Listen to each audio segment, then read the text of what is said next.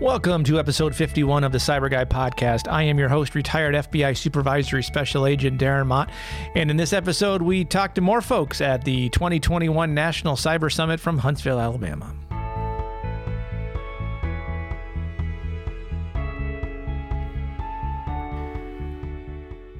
So, in this episode, I'm going to have three cuts of three interviews I did with three ladies at the National Cyber Summit, and they all have different takes on cybersecurity, which makes these three interviews very interesting from that perspective.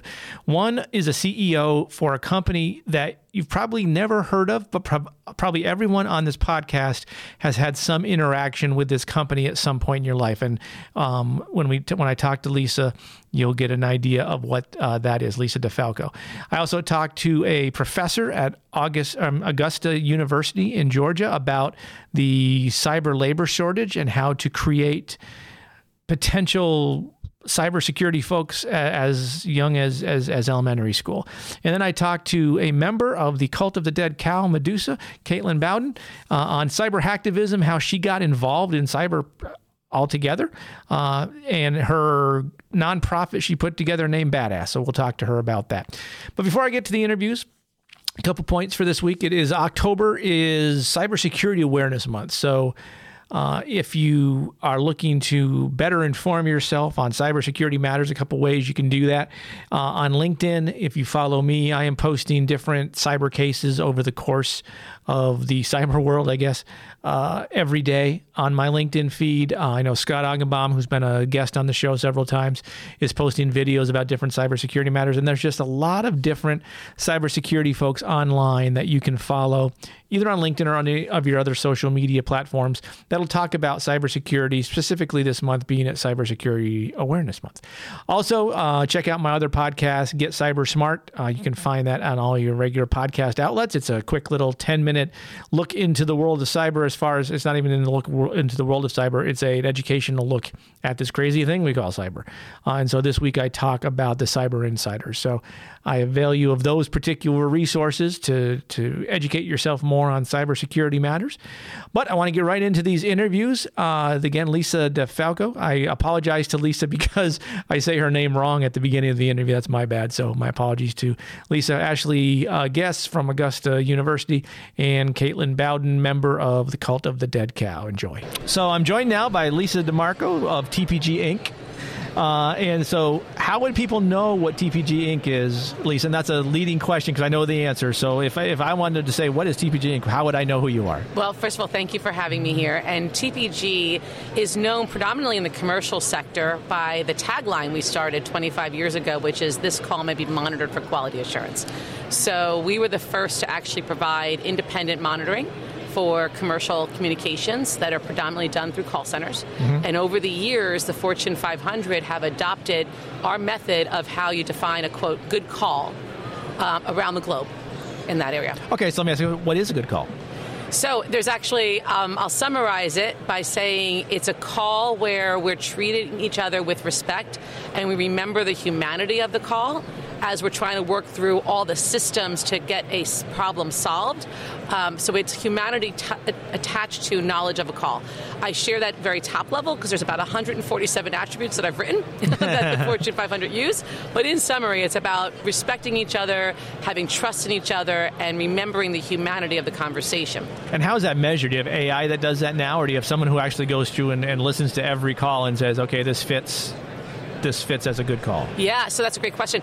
For 20 four years of our history, it was all done through professional analysts, behavioral science analysts, who would listen to the call and they would follow kind of a scorecard that I was using um, that I designed. And so they have been giving us 180 million attributes to be able to define um, a rich database of, of good calls and bad calls. And from that, we just built the industry's first artificial intelligence engine to do auto scoring. So our client community represents 15 million calls every month that they're handling. And so we're now able, and we're bringing it forward to all those 15 million. So our artificial intelligence en- engine is called Anna and she's like a super powered analyst that's able to evaluate calls all day long. So, did you develop Anna in house, or did you have a third party develop it for you? Yeah, so it's a collaborative effort. We partner with a company called Entera Solutions um, to help us as a to extend our software development team. We have over 50 people inside TPG that are in the software development business, and then the extension of our team through Entera's partnership is the collaboration to bring Anna to market. Right. So, taking a look at so obviously you record and maintain all of these calls, which have, I assume, some of it has a lot of personal information, a lot of PII, a lot of Absolutely. financial information. Yep.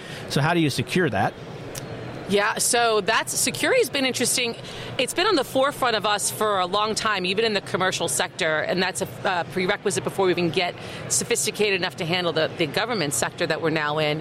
And so we, um, there's a couple of things we do. First of all, we are we adhere to the standards, and we're certified for SOC 2 uh, for PCI, for HIPAA. We're in the, down the path of actually achieving the CMMC standards. Of course, mm-hmm. nobody's truly achieved them, but we wind up partnering with um, a company. Uh, Simple Helix is our partner for data for the data center, and so partnering with them, we adhere the standards inside our business, and then we work with them to adhere the standards there. But it's something that we have our our CISO actively focused on. We're constantly working through that, and we also just completed our audit for CMMC um, and found where we have more opportunity to improve. Shall right. I say as, it that way? As all as, companies can say that same that exactly. same exact phrase. so, so what is so? It is not. I am not being unkind to say you are not a cybersecurity expert. You're not being unkind. You're, but, you're being quite accurate. But I would say that you are obviously dealing with a lot of cybersecurity threats and risks. What is what are you seeing the most of? Like, what is your biggest concern from a, from a from a cybersecurity perspective, what is your company, what is your CISO or you, you and mm-hmm. your CISO focused on here's the areas we need to protect because these are our biggest issues? Well, yeah, so I'm not expert at all, um, but I, I, after being in business for 25 years, I would say this as an entrepreneur, my biggest focus and my biggest concern is taking care of my clients. Mm-hmm. So in that realm, it places me on the forefront of cybersecurity because it's become mm. such a, a, a relevant risk for them.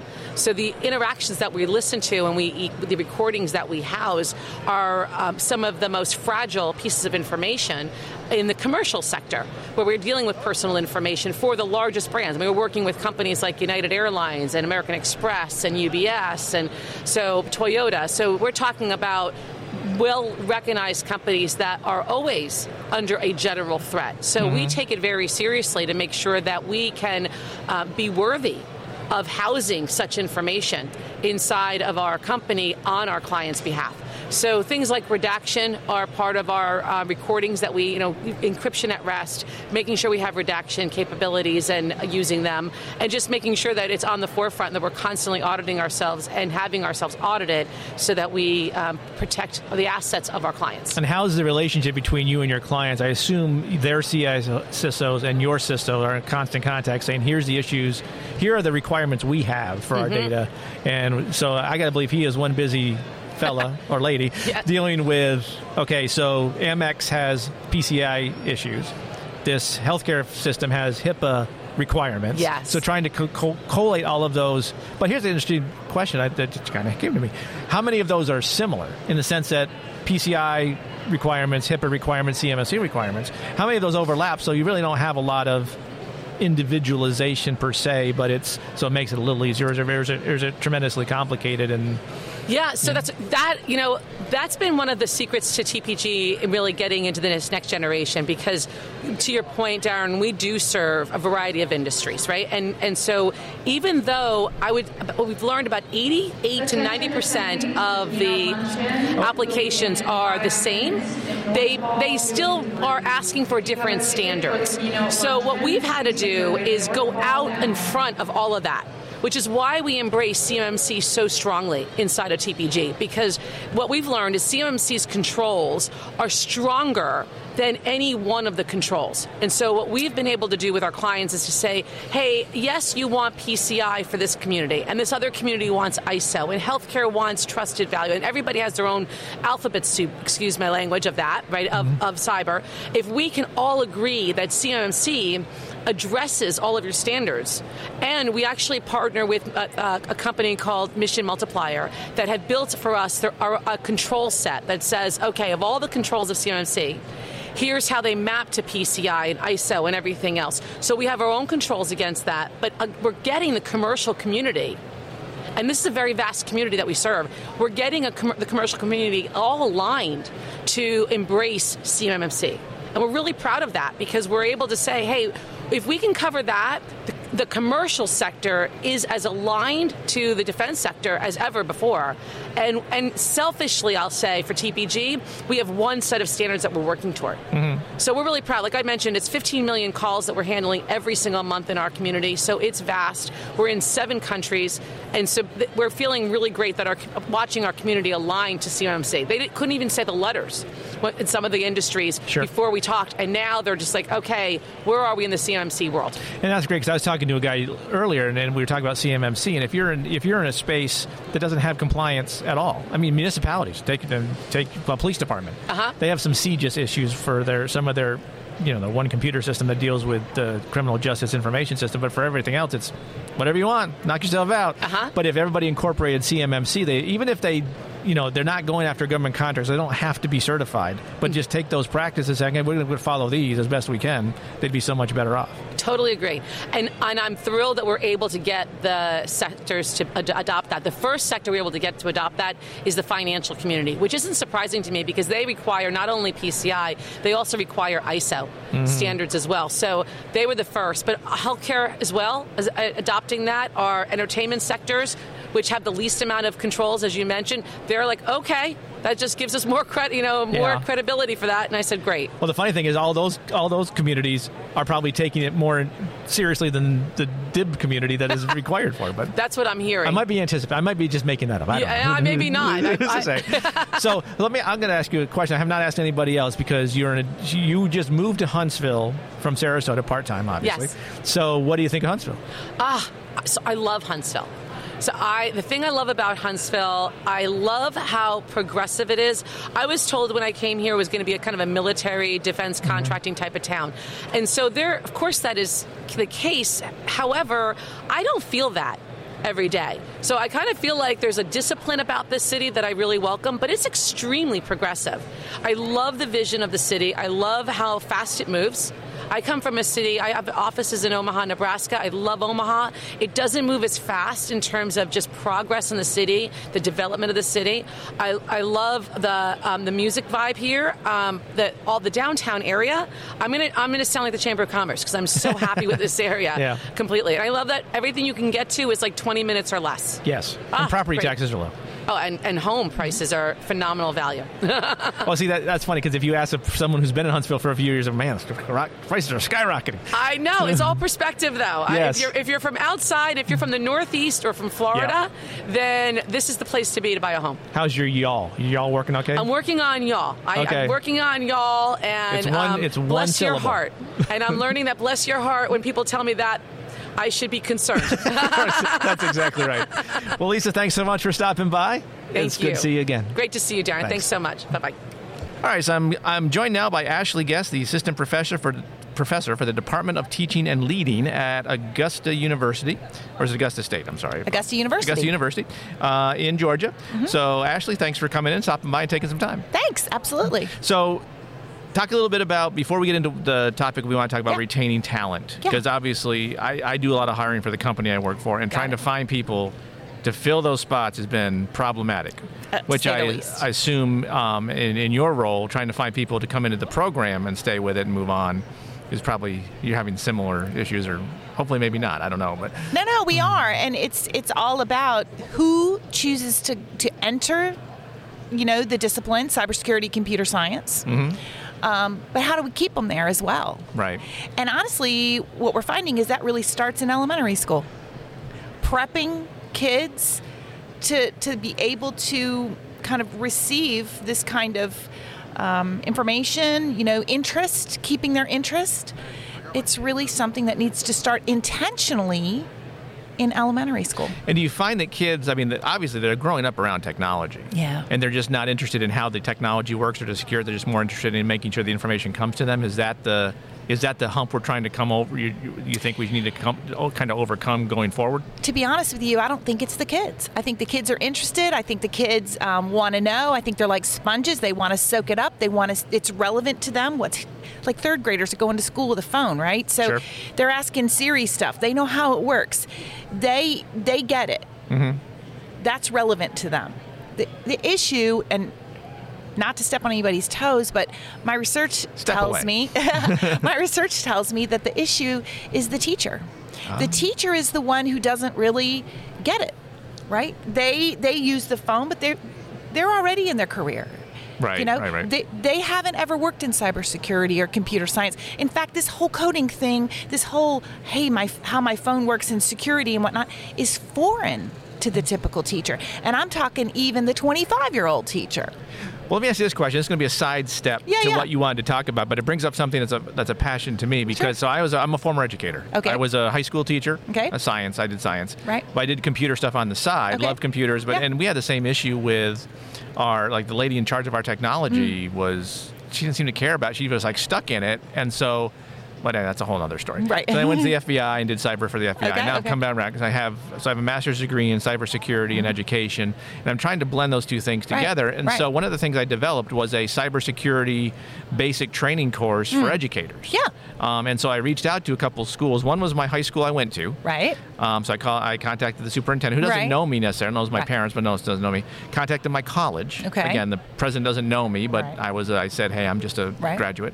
And a friend of mine, who, I, who was a college roommate, who was a superintendent at a school in Okay. upstate New York. Yeah. I said, hey, here's what I have. I have this program. I'm going to offer to you for free. I'll train your teachers on Right. what sec- just general cybersecurity, so they understand the threats that are out there. They all said no thanks or didn't respond at all. Well, see, this is what I'm telling you. Yeah. Right. So, so the question is, how do we not necessarily how do we interest the kids and keep them persisting? I would submit the question is, how do we interest the teachers and keep them persisting? right. And how do we get there? So how do we get there? Exactly. So my research really centers around engaging the teachers in their own practice with the habits of mind that are unique to cybersecurity professionals. And my colleague Michael Nowatkowski and I are getting ready to publish a paper, hopefully, um, where we did a pretty in-depth study on what that is.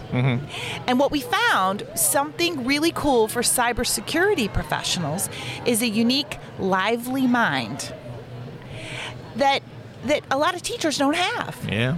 right? And so if you don't have it yourself, how do you train that in your student? Well, there is a way. You can really embed them in the design process, designing in their own classroom.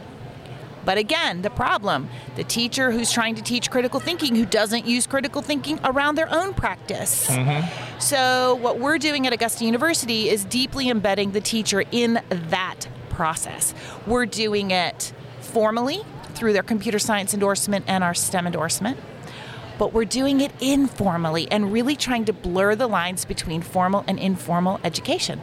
And it seems to be working. What do you, and so what's the feedback from the folks who have taken it? Are they taking that information that you're giving them and, ta- and, and it back to the They to the sure are. Okay. Because a part of our explicit training is that we build a professional network for the teachers that go beyond district, beyond state. We are building a network where it's teacher to teacher. We step out. Mm-hmm. Sure. You know, we're building that within our courses and we're connecting people with cybersecurity professionals in their area. Um, and it, it seems to be working, which is great. And are you exporting that to other colleges like your own to try to do the same thing, or are there other colleges doing similar stuff, or are you kind of a unique unicorn in that Oh, perspective? The unicorn, I love it. I, to be honest with you, I don't know of anybody else who's doing it the way we're doing it. Um, we there's a lot of curriculum out there and good curriculum.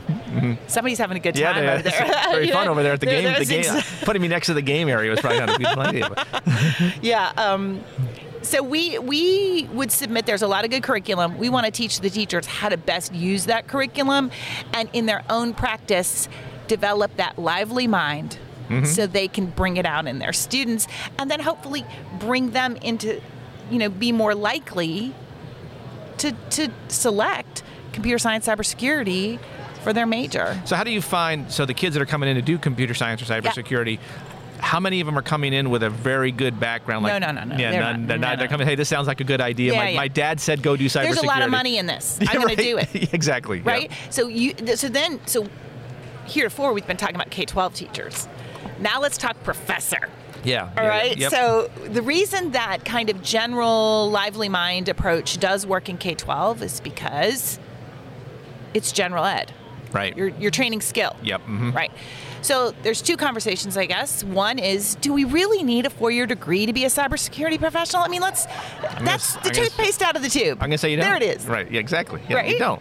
So sure, you don't. And so so maybe that's a way to hook them is really get them going in that two-year degree path or s or, or or certification path, which Mm-hmm. Well, you can do this, in high school. and I would say this from a from a four year perspective. Yeah. You have kids that come in without certifications. If the classes gave the certification test at the end, which I know some do. My so my son went to UAH here and in information systems Mm-hmm. Right, right. with a cybersecurity base, and Right. some of his classes had the certification at the end. Here's the problem. He didn't get the certification because he didn't recognize the value at the time, and the, the professors didn't say, "Hey, look, Oh. Emphasize it. I'm going to do mm-hmm. this at the end. You can get Security Plus if you take the test. Right, You which should do that. qualifies you to entry-level right, positions. Exactly. But he didn't. He goes, "I'll do it later." Yeah. So I, I, th- I think that's that goes to your point where even at the college level, they're Yeah. not pushing those things. Maybe they just don't know. I don't know. Well, and then you know, th- there is the argument that for them to be able to move on, move up in cybersecurity or computer science, they need a degree. Sure, sure. You're right. Yeah, right, right. So I understand that too. But like I have a kid myself, my youngest. He's extremely smart. He looks at calculus and doesn't sneeze. I mean, it's just it's who he is. Yep. Do you know what he wants to do? Weld. Fair enough.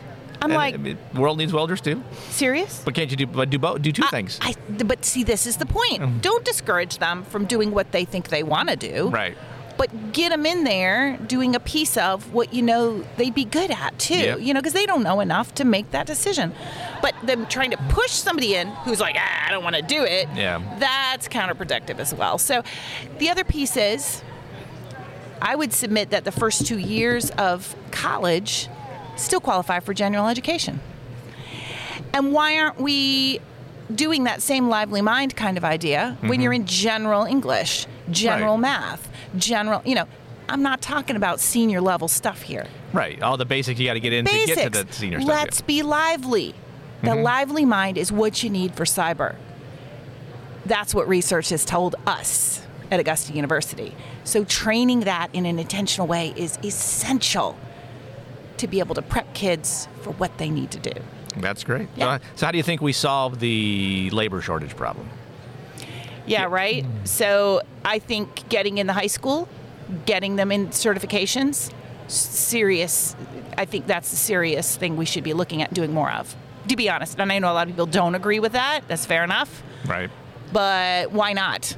Why not give these high schoolers who are like, yeah, I got to work, like my son. Why couldn't he go and do that? I'll tell you why. Because his high school requires a track. If he takes AP classes, That's he can't track. do that stuff. Right. That is completely bogus, in my Mm-hmm. view. He wants to weld, but he's also an AP kid. Challenge him. Yeah.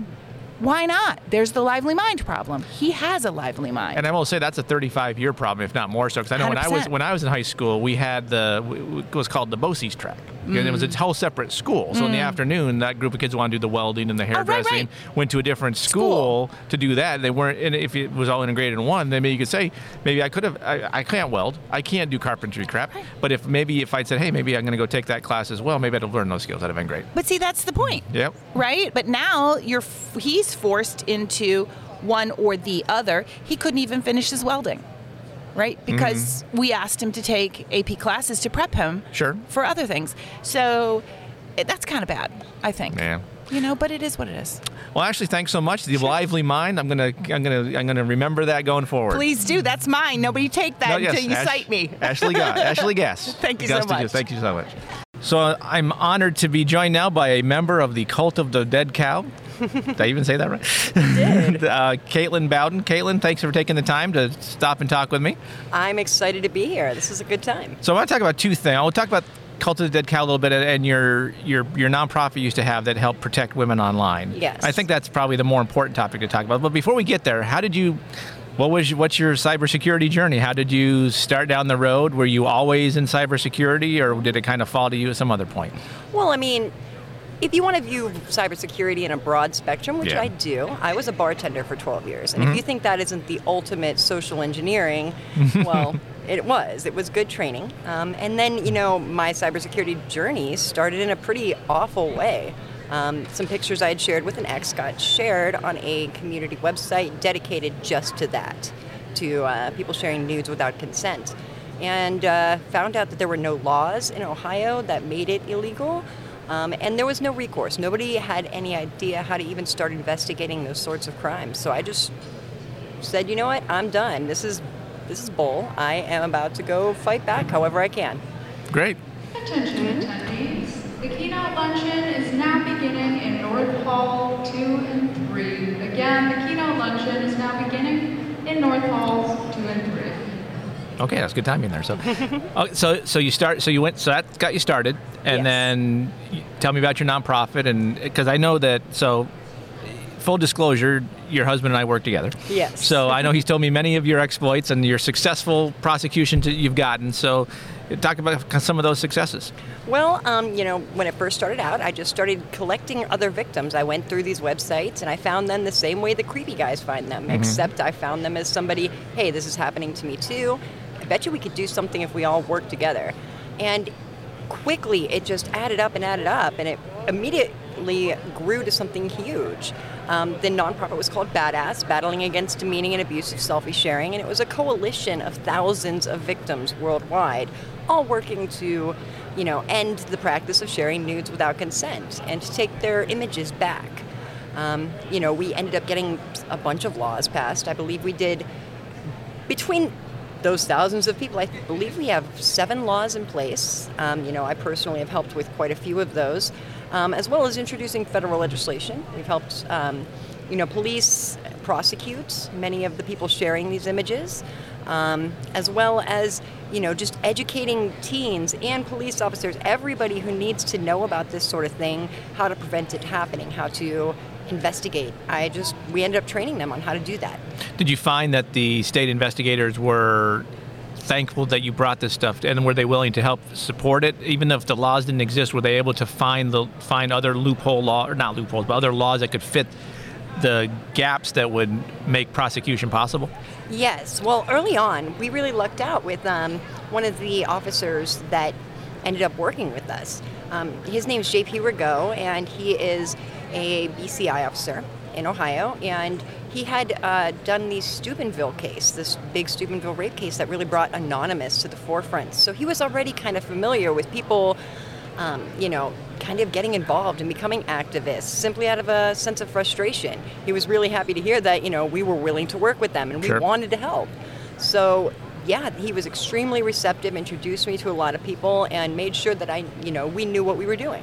And the hard part, I think, probably with that you may have found in other jurisdictions is just finding that right police force with the right level of skill to understand the nuances around all of these cyber issues, as far as the sharing of them, the distribution going out, the private websites that would host them, and things like that. So I assume that was probably the hard part. It was incredibly hard, and you have to have that sort of understanding all the way down the chain. We have done everything from getting, um, you know, collecting evidence and building a case and working with prosecutors only to get in front of a judge that was like, I don't understand IP addresses and I don't want to learn. Right. Yes. Um, so it gets thrown out, and it is incredibly frustrating to continually keep hitting those sorts of you know roadblocks when it comes to justice. These should be things that you know should be actively prosecuted on a big level. And it probably didn't get any easier when you tried to convince the politicians here's why this law needs to exist, because they understand it even less so and probably don't care to understand it. But They actually most were extremely receptive. Oh, that's and, good. Well, one, they got to say badass on the floor of the House or the Senate, Sure. which is always fun. Um, they got to work with some weirdo with green hair, which they never get to do. It was a nice little change of pace for yeah, most yeah. of them. That's good. Um, and, you know, it's always fun to just do something different. yes. You know, making a change is like the best feeling in the world. And especially from a political standpoint, this is really a nonpartisan issue. You can't really come down and say, "Well, I don't think that's a good idea. I think that's something that should happen." So if you, if so that that that at least has got to be rewarding in the sense that you can say, "Here's the problem." Mm-hmm. You have a politician says, "You're right. That is a problem, and I'm going to help you fix it," and then have a law created. Did they put your name in it at least, or did they put "badass" in the name of the law at least? It has not gotten one with the name on it. However, I would love to see some federal legislation happen. The badass bill? That sounds so cool. Yeah, you find you got to find the right person to sponsor it. I know. I'm, maybe someday. As of right now, I'm just doing stuff um, with the Cult of the Dead Cow, trying to just, you know, help inspire activists in general and remind people that they have the power to change, you know, make a change. To So let's talk about that a little bit. Cult of the Dead Cow. It's been around a long time. Mm-hmm. Um, some of those, some of the guys who created it have gone into more commercial Yes. endeavors, obviously. Yes. Um, so what is the what is the goal of it now? Um, how big is it? Or you don't have to give any deep specifics if a lot of that is secret, but um, yeah, I'll, I'll say what I can. Say, say what you can. Obviously, I, in all cases, say what you can. All right. You need to know.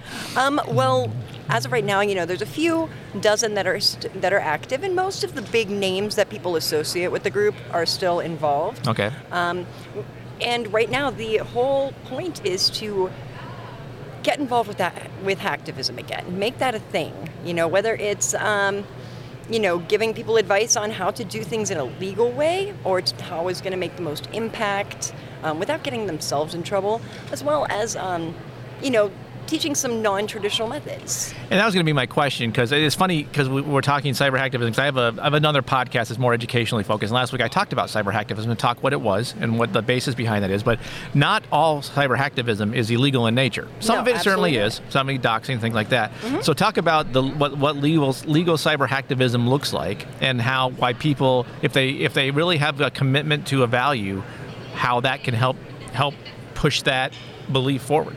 Absolutely. I mean, with Badass, that was all hacktivism, and it was from people that weren't highly technical. So we weren't sitting there popping shells or, you know, doing anything that was illegal. We were using OSINT, um, open source intelligence, to help track down victims one at a time, as well as um, try to identify who is the one posting their images. Um, so that is a form of hacktivism that isn't illegal. It doesn't take a ton of technical knowledge, um, you know, as well as um, you know, m- using the media, using social media in a way to get your um, voice out there, to get people on board with your message, to, um, you know, recruit help and do that sort of thing. That's all involved with hacktivism. And even things that technically aren't illegal. Um, have been we've been seeing people be charged with them. In the case of Tillie Kottmann, um, who had hacked into the Verkada cameras, um, they didn't share any of that information. They didn't release it. They told the media they had it.